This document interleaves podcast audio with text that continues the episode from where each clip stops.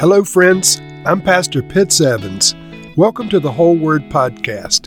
Let's get right to the Word of God. Friends, Ecclesiastes chapter 3 is one of the most familiar chapters in the Bible. At least part of it is uh, among the most familiar scriptures in the Bible.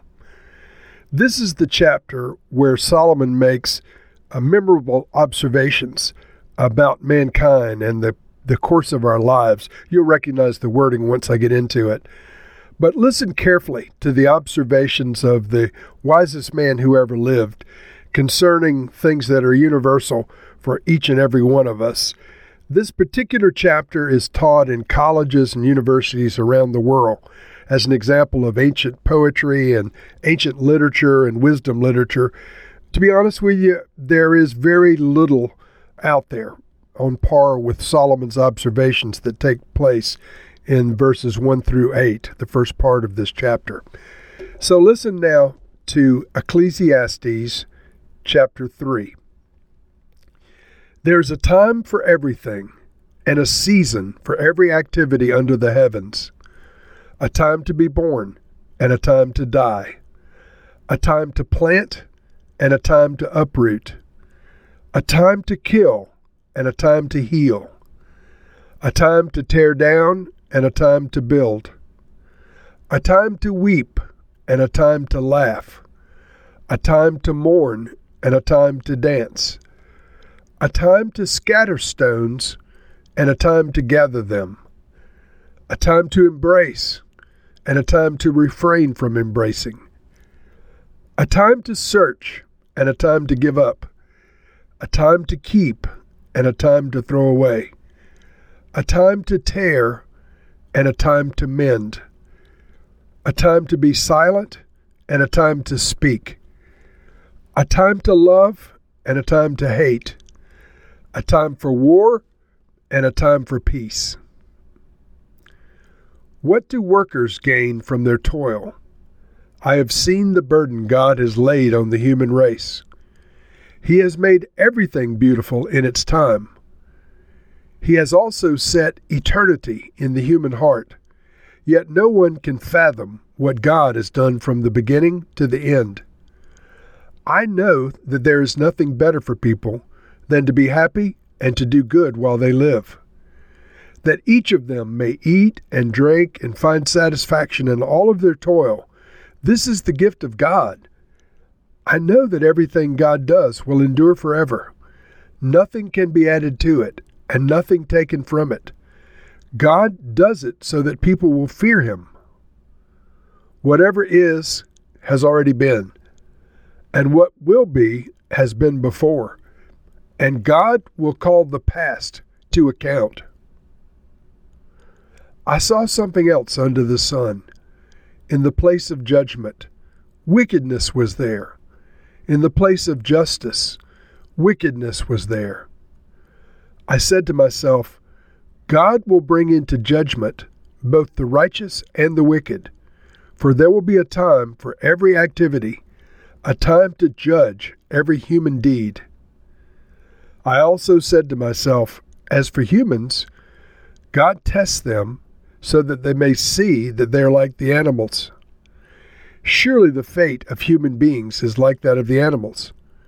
The same fate awaits them both. As one dies, so dies the other. All have the same breath.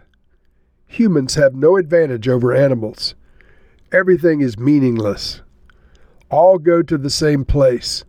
All come from dust, and to dust all return. Who knows if the human spirit rises upward? And if the spirit of the animal goes down into the earth. So I saw that there is nothing better for a person than to enjoy their work, because that is their lot. For who can bring them to see what will happen after them? Once again, Solomon's melancholy comes through at the end of this chapter. But before we get to the end of the chapter, we want to back up to these observations, these timeless observations, and forgive me for using that expression, timeless, because they're, they're universal in nature. And indeed, as Solomon alludes to the the course of his life, the course of our lives are also contained within these very powerful verses, this very powerful spirit inspired poetry, really. He says there's a time to be born and a time to die. Friends, that's about as universal as it gets. All of us are born into this world and all of us will die. He says there's a time to plant and a time to uproot, a time to kill and a time to heal, a time to tear down and a time to build, a time to weep and a time to laugh.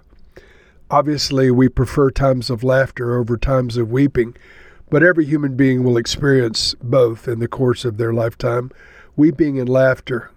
These are things that all of us share in common in our humanity. May you have more laughter than tears.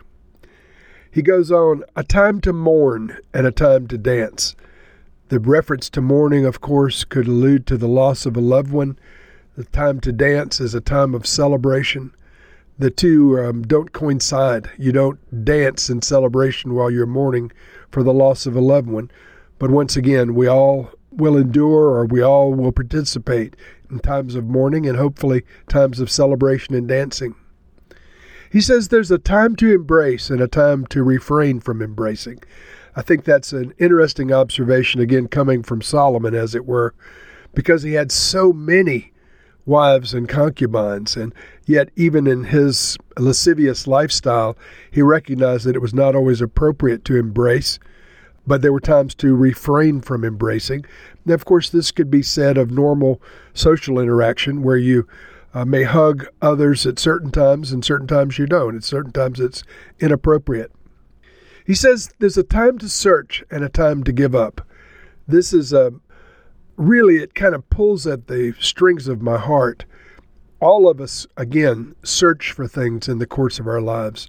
Sometimes it's search for a home, search for a job, search for a college, a university, search for a spouse. Maybe it's search for how to um, to reconcile a situation. But he goes on. There's a time to search and there's a time to give up. With many of the things that we seek in this life, sometimes we have to give up without um, finding the resolution that we hoped. And so there is indeed a time to search, and wisdom dictates that there would be a time to give up the search. There's a time to keep and a time to throw away. I think that's kind of humorous in our Western mindsets. Of course, we accumulate many things, but there's also a time to throw things away. There's a time to tear and a time to mend, a time to be silent and a time to speak. Sometimes I think righteous people are silent when they should speak, but there is a time to be silent that's appropriate for righteous people. But there's also a time to speak up when we see evil rising and injustice taking place on the earth. There's a time to love and a time to hate, and a time for war and a time for peace. And I pray that we would live in times of peace, not times of war. He goes on and says, God has made everything beautiful in its time. To me, he's observing that uh, he has made everything appropriate, and everything that he's just outlined fits in its time. It's beautiful in its time. It's appropriate for its time. These are universal things, friends. The Lord has made our human hearts subject to many of the same emotions, and Solomon has uh, beautifully observed and penned some of these universal conditions that we all go through and we all share in our humanity.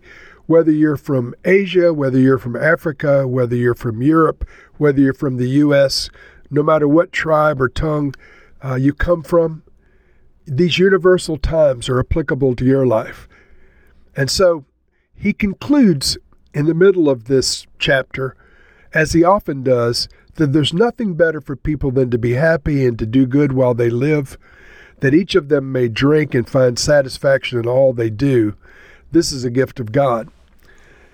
I want to say that that can be overstated, but if you frame it the right way, he's actually observing something that's true. And by that I mean this the Lord has made many wonderful things for us to enjoy in our time on earth. The things, the good pleasures of earth are not sinful. There are many things here that are quite pleasant. And heaven's intent is that we should enjoy our lives, but we should enjoy our lives in Christ. In other words, we're not to seek pleasure autonomously from the pursuit of God, but in a relationship with God, the Lord does desire that we would find pleasure in our lives, that we would be able to do good and be happy and, and eat and drink and find satisfaction. These are all blessings from God. It is His desire, but it begins with being reconciled with God. And so Solomon sadly is continuing in his quest in this chapter. He has not yet come to the conclusion that it's all about Jesus. But friends, I hope that you have, and I know that I have. Lord, we thank you for the good things that you've provided for us in this life. We thank you, Lord, for the universal experience of our humanity that we share with every man, woman, and child who's ever lived on this planet. Lord, may we be cognizant, as Solomon was, that the fact is our days are finite and these times are passing. They're appointed for this time of the grave. But the ultimate time is the time that we'll be with you, Lord, beyond the reckoning of, of all chronological time. Lord, may we be aware of eternity. May our hearts be tuned toward you. May eternity in our hearts call out to the deep in you, Lord, and may we come to know you from this point in our lives till the very end. I pray this for each person listening and for myself. In Jesus' name, amen.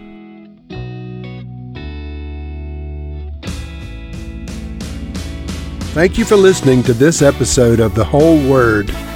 It was brought to you by Whole Word Fellowship and the Northern Virginia House of Prayer. If you were encouraged, please share our podcast with your friends. We'd also appreciate it if you'd hit subscribe in your favorite podcast app and take a few moments to write a review.